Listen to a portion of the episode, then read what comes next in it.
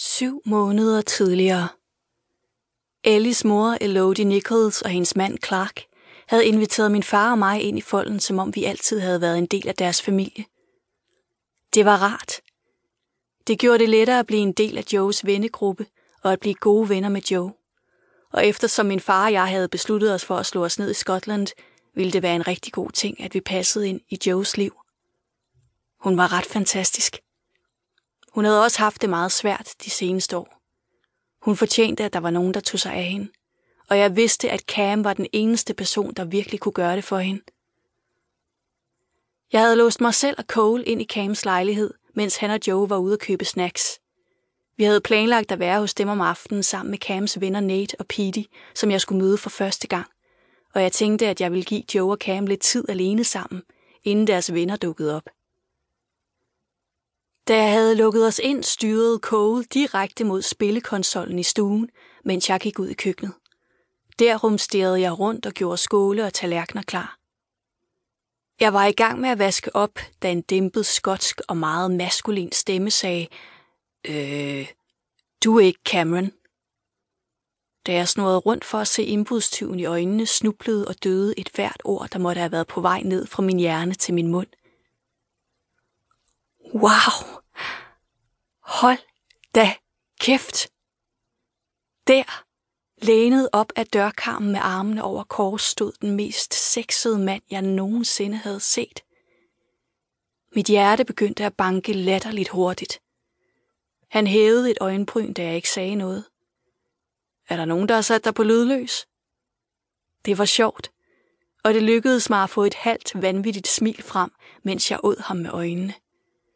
Mens jeg så op og ned af ham og studerede ham i al hans pragt, mærkede jeg et underligt lille sug dybt i maven. Så dybt, at det hurtigt blev fuldt af et summende elektrisk stød mellem mine ben. Wow! Okay, det var noget nyt. Mens jeg desperat og forgæves forsøgte at ignorere den sidrende følelse, kæmpede jeg for at tvinge mig selv til at undertrykke min ophidselse og min generthed over for den fremmede. Den fremmede, som måtte være Nate. Joe havde fortalt mig alt om Cams super lækre ven Nate. Hun havde ikke overdrevet. Nate var smuk som en filmstjerne og havde en naturlig solbrændt kulør, man bare ikke forventede af en skotte, og øjne så mørke, at de næsten var sorte, og som netop nu strålede drillende. Hans smil gav ham sexede smilehuller og blottede et sæt perfekte hvide tænder. Dertil kom en lige stærk næse. Læber, som jeg stirrede skamløst på, fordi de mindede mig om en bestemt mørklødet skuespillers. Og at dømme efter de muskuløse overarme, man kunne se under hans t-shirt, var fyren også stærk som bare fanden. Miraklet over alle mirakler var, at hans t-shirt distraherede mig fra hans muskler. Resistance is futile, stod der på den. Den larmende generthed, der normalt overmandede mig, når jeg stod ansigt til ansigt med en lækker fyr, falmede pludselig, og jeg begyndte at grine.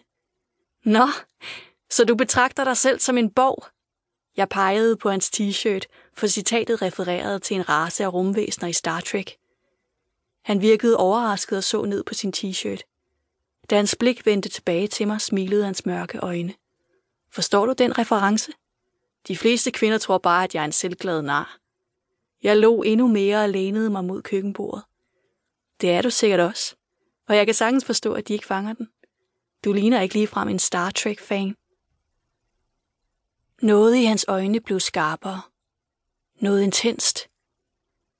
Jeg gøs, mens han langsomt lod blikket løbe ned af min krop og op igen.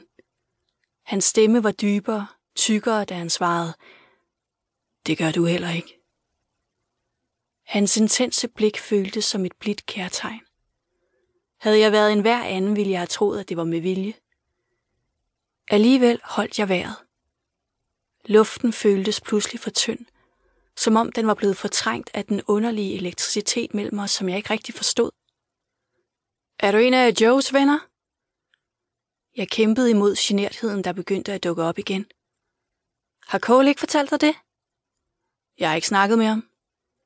Pete gik ind i stuen, men jeg ville hente noget at drikke. Hans øjne fortærede mig igen, og min krop måtte have sovet før hans øjne.